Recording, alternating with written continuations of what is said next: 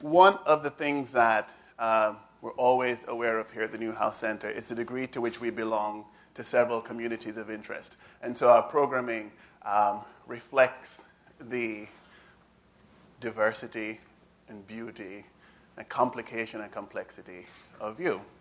Um, today I have the great pleasure of introducing um, a writer who means uh, a lot to me um, for many reasons. One of them is that um, I had the great privilege of um, being in one of his workshops. And, and when you're in a workshop with uh, Peter Carey, you learn a couple of things. One of them is that you learn how, um, when one becomes a distinguished writer, that one speaks as much with the voice as with the body. He's a man of great physical gesture. He's also a man who understands that one of the most important things you can learn as a writer is how to line edit, how to take a pencil or a pen to yourself. But he also understands the importance of patience, of taking the time to reconstruct the world of nouns in which we live. Um, as a, a, writer with a distinguished career, there are few um, writers who uh, can compare to Peter. 11 novels, um, many awards, including um, the Booker Prize uh, twice. Um, and as it stands, he's up for a third Booker Prize. And um, it's sort of like um, Brazil winning the World Cup all the time and then sort of being cool about winning the next one, but we can understand why it would be a glorious thing. His most recent novel, and in um, my limited opinion, his best novel, is um, Parrot and Olivier in America. What is it? Well, a good way of describing this book, um, the jacket copy, it's an improvisation on uh, Alexis de Tocqueville's Democracy in America. I like to think of it as what happened when um, musicians like um, Dizzy Gillespie started looking at the great American Chariots of the Swing era and decided that they would investigate it. They would have a conversation with it. Um, this is nothing less than um, the spirit of bebop translated into something highly literary. And so it is with great pleasure that I introduce to you a writer that is from Australia, but really belongs to the world. He belongs as much to the world of Australia as he does to the world of America. He's lived here for 20 years, um, but you can trace him all the way back to our beloved Faulkner. Ladies and gentlemen, please join me in what has now become known as a wonderful Wellesley welcome. Please, Peter Carey.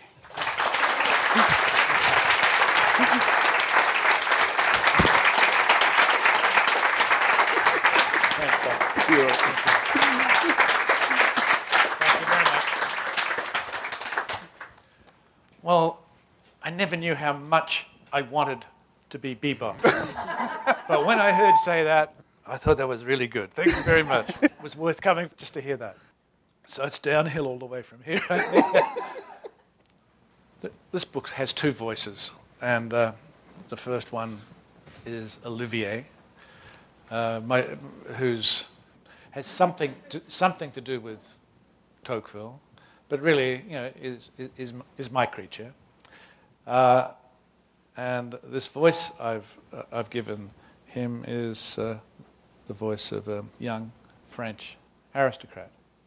My publisher really thought that if there was any way I could have put the other character first, the English guy called Parrot, who was much more immediately likable, uh, that would be a very good idea. And I do swear I tried, but it was impossible. I rather like Olivier, uh, even if he is irritable and a little bit snobbish. And people think that I've been mean to Tocqueville, who could not possibly have been snobbish. And yet I fear they really didn't read all of Democracy in America, but that's just my opinion. Anyway, I'm rambling. I'm sorry. Let me just read a little bit from the beginning of the book. I do not doubt that something cruel and catastrophic had happened before I was even born. Yet the Comte and Comtesse, my parents, would not tell me what it was. As a result, my organ of curiosity was made irritable, and I grew into the most restless, unhealthy creature imaginable slight, pale, always climbing, prying into every drain and attic of the Chateau de Barfleur. But consider this, given the ferocity of my investigations. Is it not half queer I did not come across my uncle's célérifère? salary fair. Perhaps the célérifère is common knowledge in your own family. In mine, it was like everything, a mystery. This clumsy wooden bicycle, constructed by my uncle, Astolphe de Barfleur, was only brought to light when a pair of itinerant slaters glimpsed it strapped to the rafters, this wooden bicycle. Why it should be strapped, I do not know, nor can I imagine why my uncle, for I assume it was he, had used two leather dog collars to do the job. It is, alas, my nature to imagine a tragedy that loyal pets have died, for instance. But perhaps the dog collars were simply what my uncle had at hand. In any case, it was typical of the riddles trapped inside the Chateau de Barfleur. At least it was not me who found it, and it makes my pulse race even now to imagine how my mother might have reacted if I had. Her upsets were never predictable, and as for her maternal passions, these were not conventionally expressed although I relished those occasions, by no means infrequent, when she feared that I would die. it is recorded that in the year of 1809 she called the doctor on 53 occasions. Twenty years later, she would still be taking the most outlandish steps to save my life. Well, my childhood was neither blessed nor tainted by the célérifère, and I would not have mentioned it at all except here it is before us now. Picture. Typically, the Austrian draftsman fails to suggest the three dimensions, but never mind. Could there be a vehicle more appropriate for the task I have so recklessly set myself? One that you, by the by, have supported by taking this volume in your hands. That is, you have agreed to be transported to my childhood, where it will be proven, or if not proven, then strongly suggested, that the very shape of my head, my particular phrenology, the volume of my lungs, was determined by unknown pressures brought to bear in the years before my birth. So, let us believe that a grotesque and antique bicycle has been made available to us, its wooden frame in the form of a horse. And of course, if we are to approach my home this way, we must be prepared to push my uncle's hobby across fallen branches through the spinneys.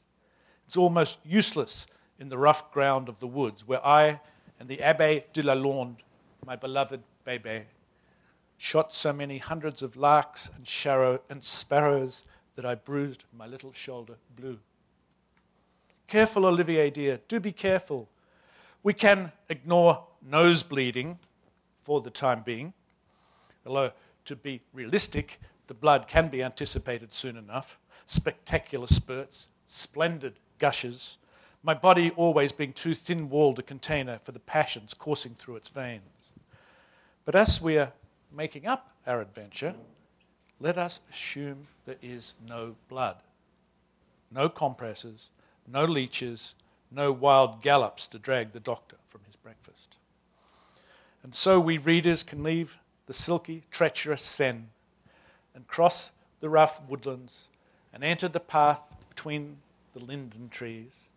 And I, Olivier, Jean, Baptiste, de Clérel, de Barfleur, de Garmont, a noble of myopia, am free to speed like Mercury while pointing out the blurry vegetable garden on the left the smudgy watercolour of orchard on the right. Across the, village, across the village road, road where I can go, I, sorry, where I can go skidding, sailing, blind as a bat through the open gates of the Chateau de Barfleur. Hello, Jacques. Hello, Gustave. Odile. I am home. So um, that's the beginning of Olivier. And um, there's not really, let me, I'll tell you a little about uh, Olivier. Olivier. Olivier. Olivier lives in a house, in a, in a chateau, in fact, of some dimensions. Um, his, his parents are both survivors of the terror of the French Revolution. And uh, his, they were about to go to the guillotine uh, when, um, God, I've forgotten his name. Robespierre, Robespierre uh, got bumped, and so, they, they weren't killed.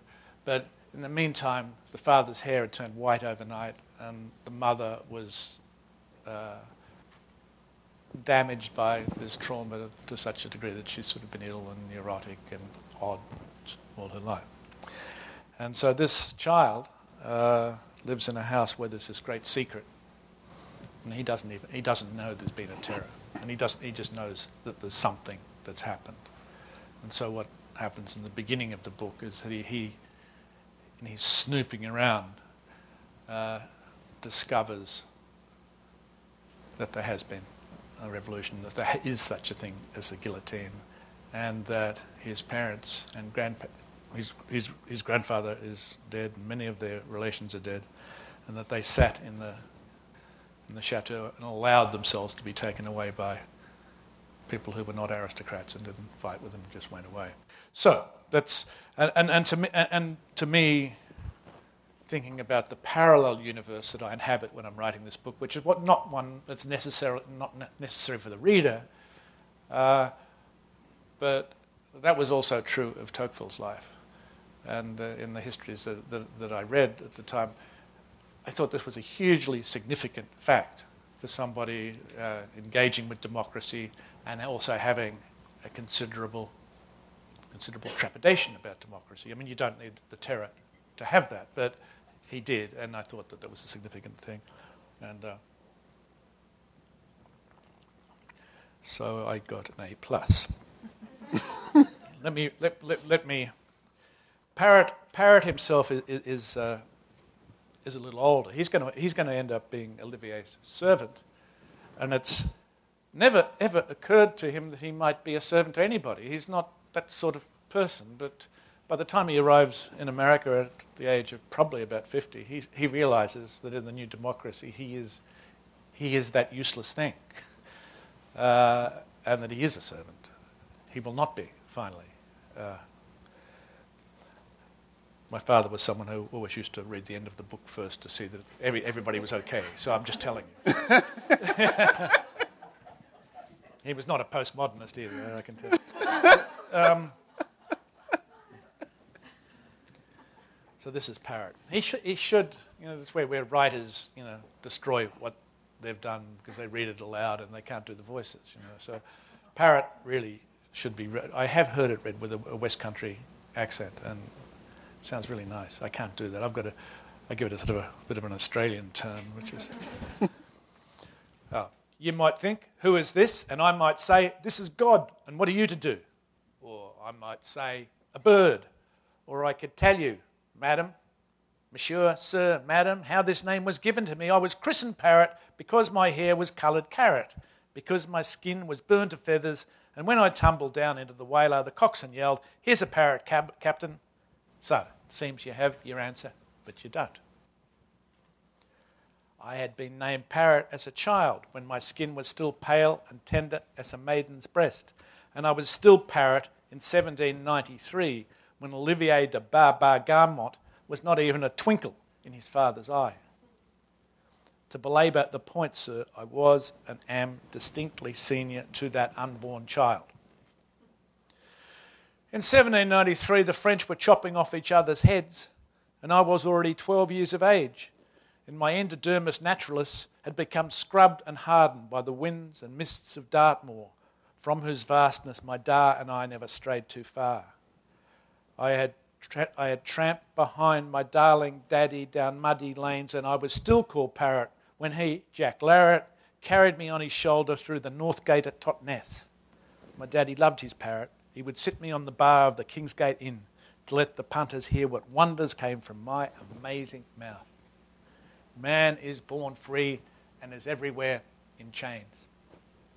If that's not worth sixpence, what is? My daddy was a journeyman printer, a lanky man with big knees and nubbly, knuckled hands with which he would rough up his red hair when looking for first principles. Inside this bird's nest, it was a surprise to find his small white noggin, the precious engine of his bright grey eyes. And then there's a long, tedious quote from Rousseau, which works here, but my, my, my wife told me not to read it in public, so I, I'm not going to. It's about the relationship between children and their parents and the children growing up. That's enough. My daddy and I were two peas in a pod. The acquisition of knowledge was our occupation, but of my ma I knew nothing except that she had a tiny waist which would fit inside her husband's hands. I missed her all my life. I knew Adam Smith before I reached fractions. Then I was put to Latin, which my father liked no more than I did.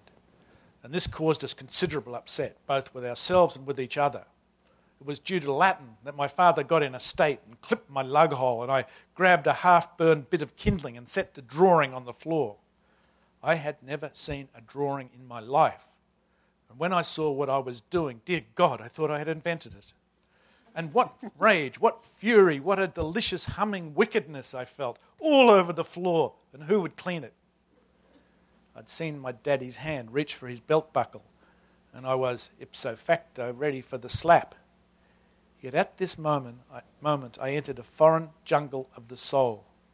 I drew a man with a dirty long nose, a leaping trout, a donkey falling upside down, and my daddy's belt stayed in his trousers. He stared at me. His hair stood up like taffy. He cocked his head I permitted him to take my charcoal stick and kiss me on the head. Not a cross word or a kind one. He led the parrot downstairs, where he ordered the landlord pour me a ginger beer. Then he sat and watched me drink. And what was he pondering, do you reckon? The benefits of having an engraver in the family. uh, this, this then uh, leads to uh, I don't know really, because I haven't read from this for a bit. I'm as surprised as you are. So, what it, what it, what it leads to is a, a job in a printery uh, where, which is engaged in you know, copyright theft, a subject many of us are familiar with these days, um, of books printed in London and being put on the road at a much cheaper price, much more quickly, dot .com. And, um, and also, it appears, and we find out uh, slowly, uh, quite a bit of um, actual forgery of currency, currency of different types. And the notion of engraving and engravers sort of does sort of relate to this. And, um, and, and to Parrot's great ambition to be an artist, which he, re- he will reach the age of 50 realizing that he hasn't fulfilled. Um, and it might be too late. But it ends, it end, it ends okay. Um, so, the reason for the American trip is that uh, there's the July Revolution in France, and there's a fear that the, the Olivier may be politically out of favour, and if things get worse, perhaps his life might be at risk. He comes from a traumatized family. They sort of, but he can't run away because that would be sort of make him very suspect. So he, he gets a similar job to the one that Tocqueville and, and, and had, which is to go and investigate the prisons of the United States.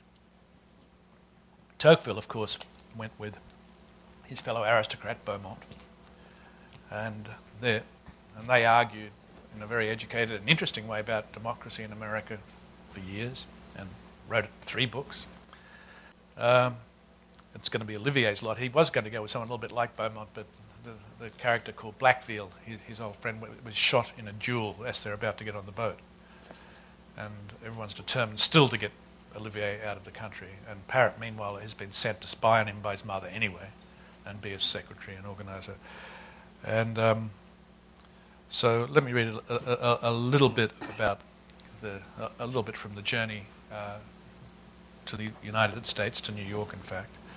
And um, he's very disrespectful. I mean, uh, he, call, he calls Olivier uh, Lord Migraine and uh, Lord Pintledy Pantledy and Lord Snob's Duck, all sorts of you know, insulting. He, he despises him. And, well, never mind. And, uh, uh, migraine, migraine, so this is on the ship.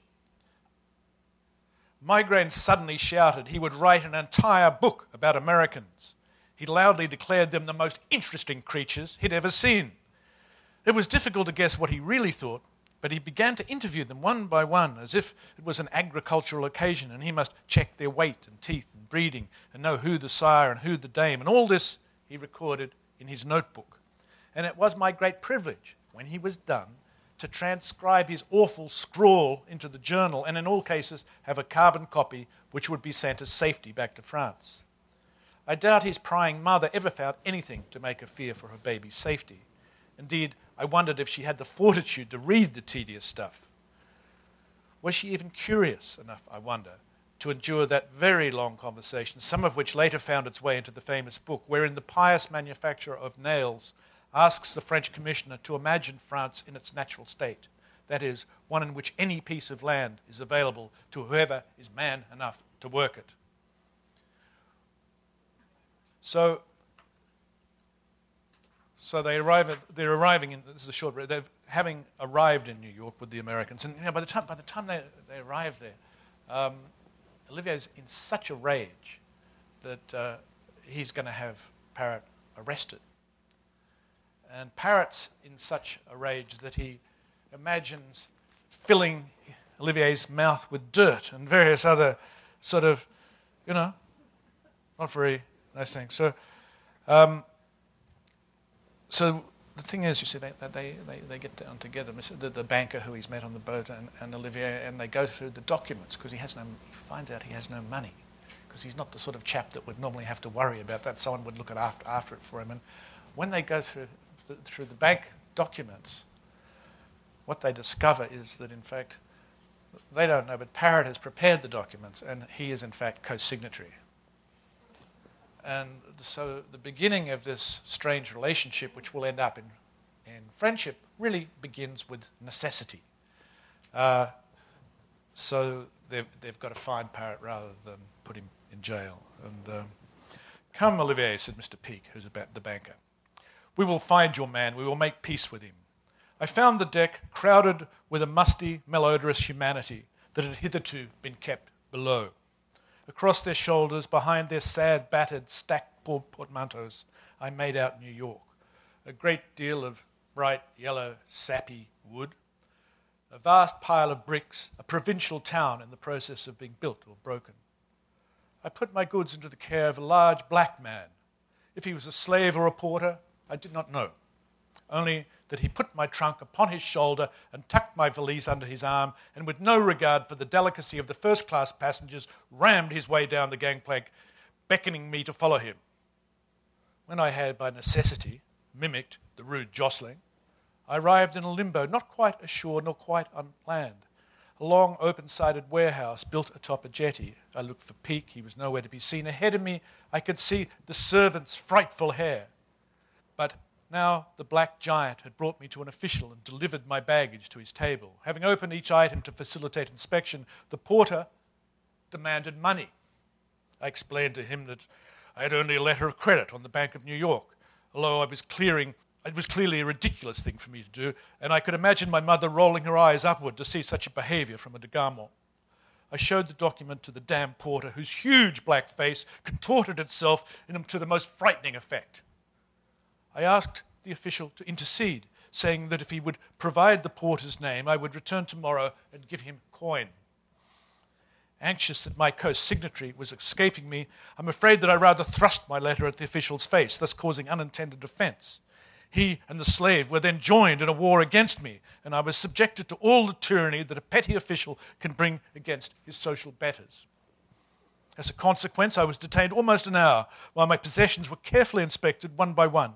By the time the valise had been disemboweled and I had been interrogated about the exact nature of my nobility, how I stood in relation to the Republic, and if I were for General Lafayette or against him, all of which I answered diplomatically, even though such questions no, had, had no more standing than a generally agreed desire that the nobles were to be shown their place.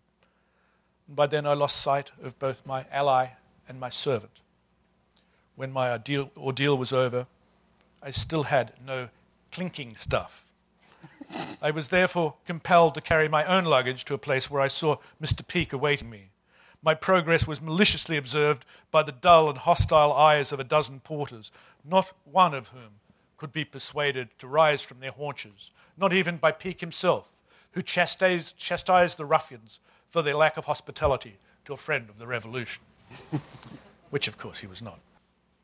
And I think I'll just read you maybe one, one little bit. This, uh, so this, this is really Parrot's first, and, and Olivier's first night in New York. And um, at this particular moment, Parrot has gone out for a walk. His wife is not well, his de facto wife, his common law wife, his lover, is not well. Um, we, we, we do know that, uh, that Olivier is, is out, and uh, we, we know some, something about him that you will find out at the very end of this section. Uh, certainly, Parrot doesn't know this simple thing. I entered into the white gas stream of Broadway, but could not see the, single, the silver North River and the dark East River flowing like mercury in the night. So, how could I guess what was occurring that very hour in the unlit streets around the Bowery, where there was a murky, smoking, red flecked flow of life? Not ants, but human beings, a living mass of men roaring south toward me. I later learned that the city fathers had locked up about 300 pigs inside the Canal Street pound. I'd seen the notice on the street, but what were pigs to me? But it seems the city would no longer tolerate the swine whom their improvident owners let wander the streets where they relieved themselves in public and fornicated without shame. But the people's pigs had been stolen from them. And as a result, there was extreme social agitation around the pound. All the angry owners of the pigs, some armed with hammers, others with crowbars, others with no more than a skinful of John Barleycorn, had been drawn towards this enclosure like filings to a magnet. So, as I innocently wondered, wondered about the price of a dozen New York oysters, some hundred pigs were stampeding into genteel Hudson Square, and a greater number of men were stumbling, falling, hollering. One wished only to retrieve his own pig and lead him home, another to steal a new pig but most had no other ambition than to share the joy of the chase. I heard them coming, I suppose, but I'd lived so many years in Paris, I thought the roar of voices was nothing but a boxing match. On the corner of Broadway, along Chambers Street, I saw a strange sight. A French noble, no prizes here, a French noble whose cloak did not obscure, the gold embroidery shining bright as Jesus in the gas. He carried a silver capped stick in his inky right hand and an untidy pile of papers beneath his left arm. I'd forgotten that Lord Migraine was short sighted, so when he did not see me, I assumed he meant to cut me. Why not? It must be clear by now I had no intention of being his second signatory. But then I saw he was not cutting me at all. He offered me his hand. Which way do you walk? He asked. As he was once again attempting English, I was slow to understand him. I trust Mrs. Larrit is recovered, he said. In the course of this very short but complicated conversation, we had walked a block and so were on the corner of Murray Street when the swine and their fellows arrived on top of us. Murray was dark, but Broadway was lit from the Bowery up to the Delphi Theatre. So although I pulled him into a doorway, the bright light caught his fancy coat and that was jewel enough to halt the whole stampede. And that part of it composed of a hulking Irishman and his Carib friend, who immediately demanded that the aristocrat tell them who he was and where he came from. I am Mr. Olivier de Garmont, he said in a haughty style not well matched to his situation. I am a friend of General Lafayette. A lie. to which the Carib wished to know how it was his head had not been taken off his shoulders many years before. The little fellow stepped full into the light, and with that largeness of gesture which marks French theatrical speech, he declared himself a student of democracy. Alas, his listeners knew nothing of the French or the theatre. They were drunk and probably affronted that he didn't have the grace to act afraid. You little curd, cried the Irishman, and wrapped his arm around the slender neck and dragged him into Murray Street, wrenching him so violently that papers and stick went flying in the dark. I searched for the stick and found it by its silver knob. By this time, the two large men were sending him back and forth between them like a shuttlecock. And they are also, and I'm sparing you this too, they, they were, they're singing the Marseillaise in a rough sort of way. You know, but I've often been asked not to sing, so oblige. Migraine seemed not to understand the deadly intention of the song. Silver knob or no, his lordship's stick was too light to be a useful weapon. Chance brought me a decent length of lumber, four inches by two inches, I would say. This instrument I brought down upon the Carib's arm. Lord, what a crack! Urgently, the fellow held his limb against his chest, bestowing on me in complete silence a look of inexorable outrage. Kindly bash the bugger, Jim, said he, or, or words to that effect. I was a fair height, and I was strong enough, but the Irishman was taller and heavier. I later read that he was a ferry driver famous for his foul mouth and violent possession of disputed wharves. Soon he would be a millionaire. Now he was about to murder me. The Irishman had raised his ringed fist. Lord Jesus, interrupted the Carib and sat down suddenly. LA, cried Lord Migraine. I did not have to turn my head to see the Frenchman's arm. It was extended parallel to the earth, and at one end there was a pistol with an eight inch barrel. No, I said, for I didn't see how he had time to prime it. Allez, vous he said. The Irishman began to laugh, and that was his miscalculation, for it produced a flash of flame and he was violently pushed backward on his heels. You, he said, clutching at himself. It was clear he had taken a ball in the shoulder. Now, said my surprising ally, ally to our two assailants, maintenant, rentrez chez vous. It was clear I had much to learn about Olivier de Garmont. Isn't that? It's good. And do more. I, I, got a, I got a whole book full of stuff here.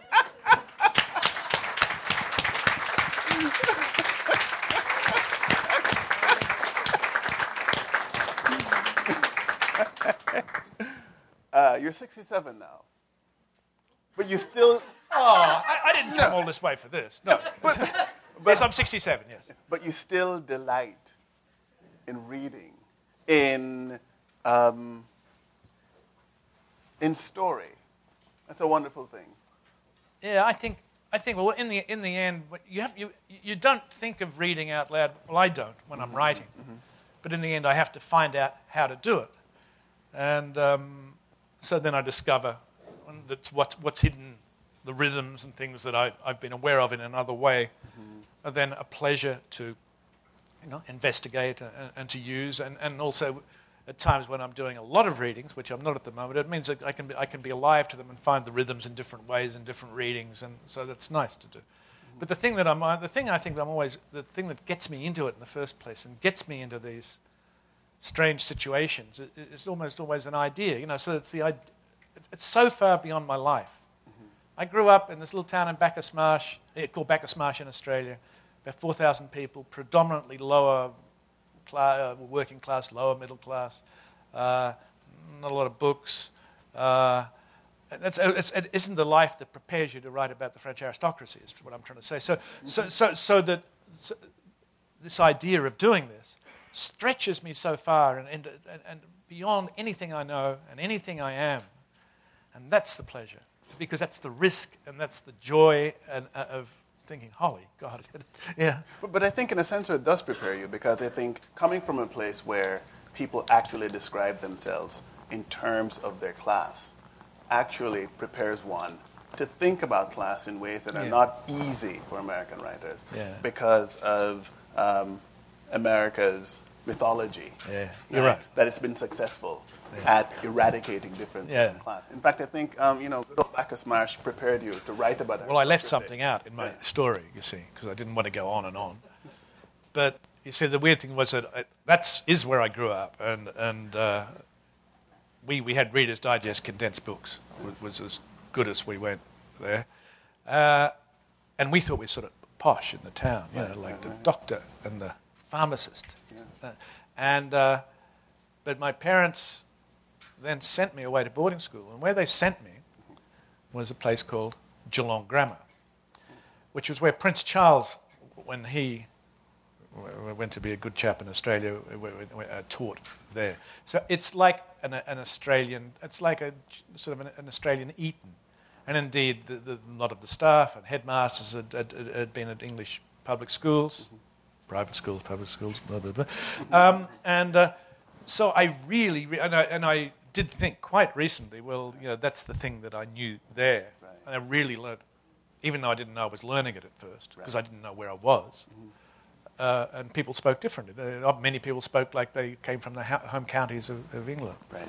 Uh, so I learnt that sort of. So you're quite correct. You know that there, yeah, that class awareness is, is profoundly deep, and and uh, You know, I recently tried to write um, a historical novel.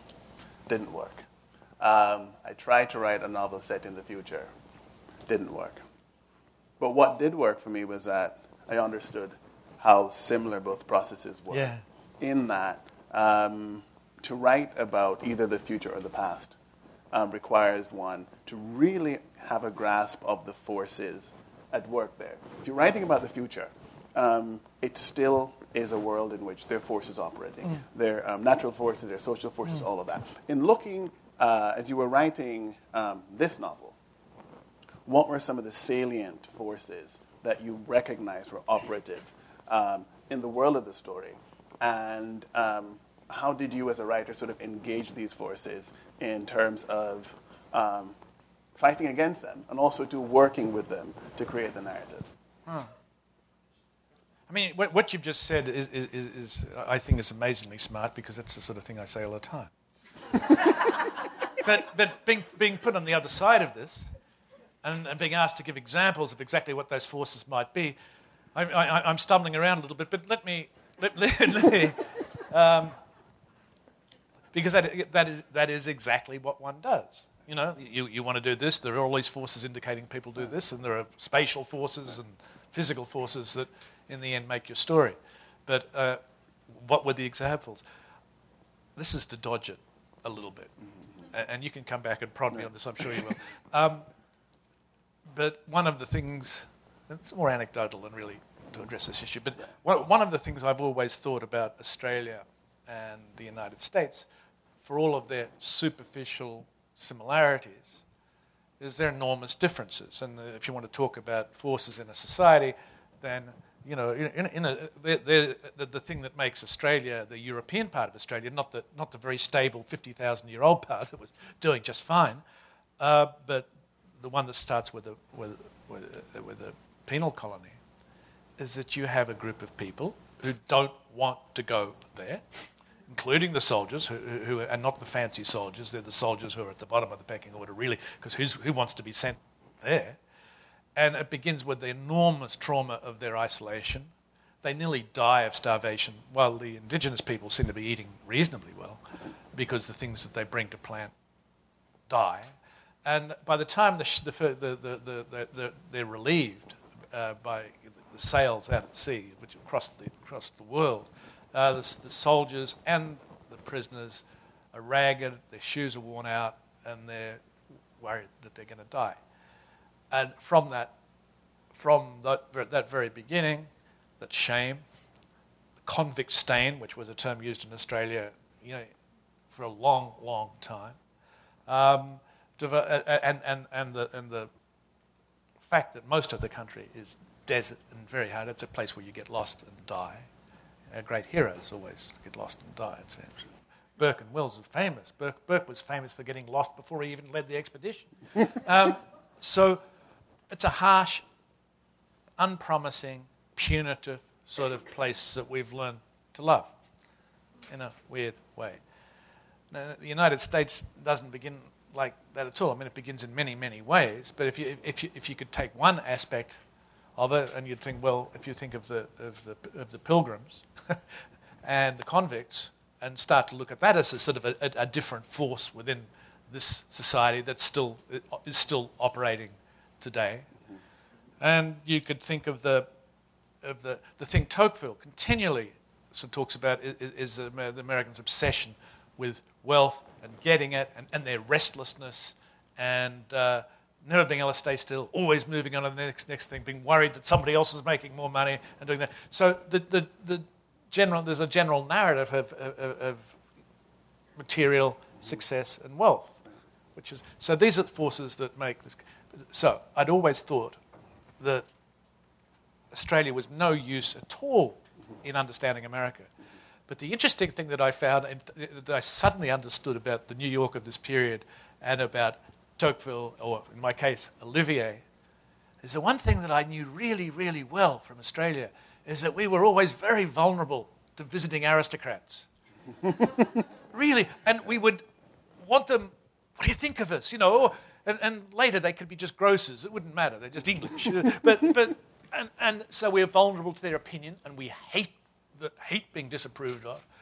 We bragged, and still do, unmercifully. We took to people saying our, our country's better to somebody we've never been to their country. But, you know, this is the best country in the world, mate. You know, well, and I found a lot of this in New York in the 1830s, and, and the Americans on the boat are like this. And I was so happy because there was, you know, there was something that I could take from my own.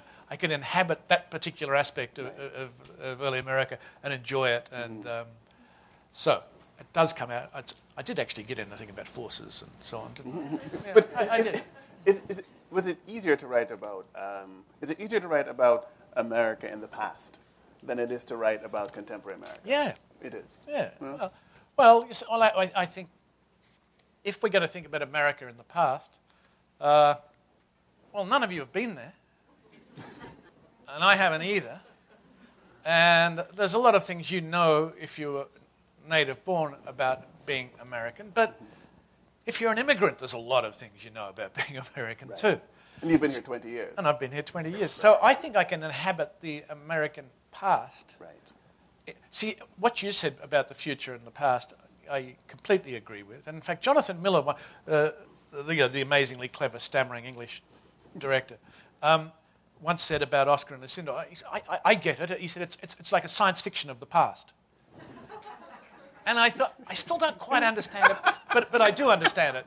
And, and in a way, it's that you, that you have the power, when you go back into the past, you have the power to invent incredibly, but you must acknowledge what is thought to be so. So, yeah, as a storyteller, you don't want to be rejected by your readers. Right. So, you do a lot of work to right. make sure that everything, you're not contradicting what's generally known. Mm-hmm, but mm-hmm. then, really, it's all yours, baby. right, right. the, in, um, in managing these two voices, right, these two invented voices of um, uh, Parrot and Olivier, did you, what were some of uh, the tricks um, that you created for yourself in order to stay in key um, for each voice? Um, and to what degree do you think you've been success- successful? Mm. Well, in reading it aloud, not at all. I found myself, I found myself drifting from one sort of thing into another. My, my apologies. Um, something similar does happen in writing, I think. You know, when you're in the process of writing, yeah, it's really hard to maintain a voice, you know, over two years in many drafts and many things, facing all the difficulties. So you tend to slip, but then you go back at the end and you notice where you slipped and you mm-hmm. think, well, um, mm. I'll fix this, you know. Mm-hmm. And for, I think that the, the thing about voice is, which, what's called voice, is really much more to do with the intentions and desires and limitations of the character.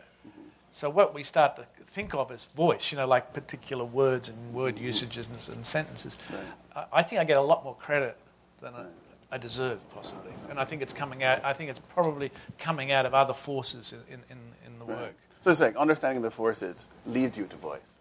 Well, both of these, you know, for all the, the ridiculous, you know, self-pitying, whining that is common in a writer's household, um, and, and, and, doubt. Um, the, with the thing with both of these voices, they're just as I sat down to write them the first day I sat down to write them. Those, the beginnings. So I didn't. So, so, so But th- did you- there's a vote for intuition, I Right, guess. right. But, but, but, but intuition is not something I think to be discounted. If we take the ride on uh, the wave of, of intuition, right? So intuition is something which, uh, in a sense, is a kind of wiring. It's also related to experience. But as as we go back to this particular work, right, and the way in which um, you're writing about historical figures, but you're not. I could see how intuition could serve you extremely well there. But it's more than intuition, I think, that you would need. That you need a certain kind of bravery or a certain kind of silliness, really, to take on Both this classic. huge. I've always thought of bravery as silliness. I agree with you. Yeah. Yeah, that's it. but to sort of, so we have intuition at work, right? As you're taking this on, right? Yeah. Um, we have bravery, um, which is another word for silliness at work as you're taking this on. But as you're doing it, right? What's what's working against you? In other words, what were some of the most difficult parts what- of this book? Well, I don't know. Well, I'll. Right. Okay, we'll talk, we'll talk to that. Um, the, the, there's a period of history uh, where you have a long section with, with, with Olivier, then you have Parrot. Right. And by the time Parrot, uh, by the time we- come back to Olivier, years have passed uh, from the, from the uh, Napoleon coming back, Right. and, and we're going to arrive just before the July Revolution. So there's a whole period of time, uh, which is what, about 20 something years, 25 years, or, or 20 to 20, I can't remember. Um, so you've got, to, you've got to tell the story of the history, but that's not what you're really writing about. You've got to allow for what happened, and so everybody knows you're not, but, you, but you're really writing a novel about characters. Hmm. And so, in that period, to get back to this, the, when Olivier came, comes back, I, I, I chopped and chopped and chopped and chopped and chopped and chopped, and it was very, very. That was that was a particularly difficult thing to mm-hmm. do. Mm-hmm. I was going to say that was the, the, the, the, the thing about intuition and bravery or whatever. I do like to take risk, and I think risk. I'm sort of rather addicted to it after all of these years. To set up something that's sort of beyond, beyond what I have a right to know or to do is very. I sort of like it, you know, and um, and and and to be at once, you know, an American citizen living here, but also to be a foreigner, and also to be to feel that sort of thing, and to say, okay, you guys, you think, you know, you, th- you think you know who Tocqueville is, you think it's this, mm-hmm, mm-hmm. well, it's this, and, and and to do it in such a way that you're sort of not completely bulletproof, but just about bullet, bulletproof, and then and then you take some big risks with it. It's very pleasurable. It sort of just appeals to a part of, part of my personality. And in the process of doing that, one reads. There's a whole lot that's coming from just, just sort of sucking things dry from reading and reading and reading and reading and making notes about things that you can use. And then there are things that you really when you start, when I start off a book anyway, I set a lot of characters there, not quite sure if I'm ever going to really use them. Mm-hmm. So if you think of them as pieces on a board, and they're available to do something with. So there's a character, Watkins, who starts off as an engraver in England and ends up as being a very famous person in America. At the beginning, I didn't really know I was going to do that with him, but he was available for something. And they they are like, think, and sometimes those, those characters just sort of drop away. Mm-hmm. And often you find yourself, so, so they're sitting there, mm-hmm. and you've got a story that you've sort of roughly, roughly, broadly mm-hmm. mapped out, but not so well that you don't finally get them to America, which is what you worry about, and think, Right. well, what am I going to do with them now? So you have that sort of thing.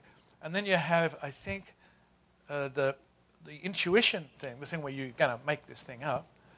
It's like, like the sort of mud and sand at the bottom of a, the river of your life, you know, and you just pick it up and you use it, and you don't know what you're doing or why you're doing it, but it's guided always by something sort of quite rational and determined, and you do have a compass and you do know where you want to go, but you.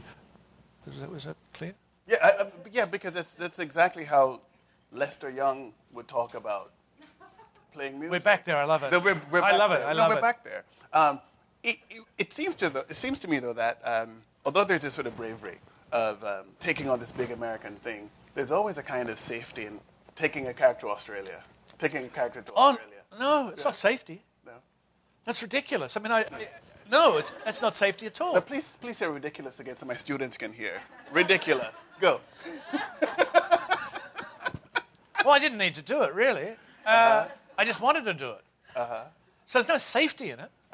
And in fact, if you have to, if you look at what has to happen architecturally for me to, to do that, um, I'm very, very pleased I, I did it Well, because I found I, I too. discovered some big things that I hadn't even known. You know, I mean, there's Right. things in there that I was that because I, I but I was determined from Mm-hmm. very early when you know when you're starting a book, you sometimes decide this is going to happen. I decided the reason he starts in Dartmoor Uh-huh. is because I wanted, I knew that they were going to get on a convict ship by mistake and running away, Right. and that the convict ships came out of Plymouth, hmm. and so I wanted some countryside near Plymouth, which so hmm. that's what sense. Hmm. So I have to set this in Dartmoor, and so that was there very, very, very early in the piece, and I had all these sort of ideas, many of which were sort of impossible historically and in many other ways that had to be abandoned. But Right. uh, I wanted to, a couple of more questions I want to ask you. easy, huh? Yeah. On, on the question of intuition again, how does um, your understanding and belief in intuition, um, how do you translate that um, to students? Um, who, how, do you, how does one teach in, intuition? Oh, I don't think you can teach intuition. Right. I, I, I, th- I, I think you can encourage, encourage. Uh, that there's a part when you're writing at first, and even now, I sort of in my first drafts, I, I I'm happy with the number of lines I've written. You know, and so I'm reluctant really to cut it because I can see I've written that many lines for the day. And, and of course, what, I should, what one should be doing is just throwing this stuff away. And later, you just go bang, bang, bang, and you get rid of it. But at the time, there's something very retentive about what you're doing. And there's a thing I think that students do between their first and second and third drafts is that they want to keep what they've written and not lose it and not throw it away. And so, one of the things which is to do with intuition a bit, but it's to do with generally just be a sort of mad recklessness, mm-hmm. or or it's courage. It's knowing if you've written that, you'll write it again. So don't hang, don't hang on to what you've got. Be prepared to follow the consequences of the idea. And so, this I think, if you if you say you encourage a student who, who's written a story, and they or you or everybody collectively recognizes in the center of this a, a, a, an idea, and you say to the student, "That was what you were interested in, wasn't it?" And they say, "Yes, it's one of the great moments in teaching." You say, say, "This is what you were interested in, wasn't it?" Yes. How did you know? Fabulous. um, and and then you say, "Well, that, that's really that is a really lovely idea." And how and how and what other ways might you think about developing that idea Right. and taking it outside of, of your life or what you know? What are, what are the logical consequences of the idea? And uh, might you do this and this? And by following the consequences of ideas, you will be led, I think, or it's my experience anyway, outside of your own little world mm-hmm. and outside of your anything you know. And you find yourself in the process then of, I mean, I often think that writing is, it's really like sort of building a staircase for yourself. And at the beginning, you, you can only get up one step. That's all you can imagine. And then you build another step and another step and another step. And the next thing you're up at the ceiling and everyone's thinking, how do you get up there? Yeah, it's- And, and that's, and that's, well, anyway, I think it's the intuition. If one follows the logic of the idea, one is forced into using intuition. Mm-hmm. If you'd gone through an MFA program, do you think you'd be the writer you are today? If at 22, you'd, instead of writing um, four novels that didn't get published in their time, Um, um, but sort of going, you know, for two years and don't know. I don't know what power MFA program. I mean, I used to say that the, the major responsibility in an MFA program is not to destroy anybody, and that's the most important thing you can do. And if you can just do that, Right. then you're doing okay. Um, but I actually was twice shortlisted for the Stanford Writing Scholarship, which would have sent me to Stanford, Mm-hmm. which I think would have probably destroyed me. Mm. Thinking about it, I think I think it was pretty tough there. If you'd gone one to Wellesley, though, you should have taken it. Anyway, they, they, they, never gave it to me anyway, so I, I, I didn't have the I didn't have the option. Yeah. So I don't know its answer, of course. Mm, Good. Let's thank Peter Carey for being here with us. Thank you very much. Thank you.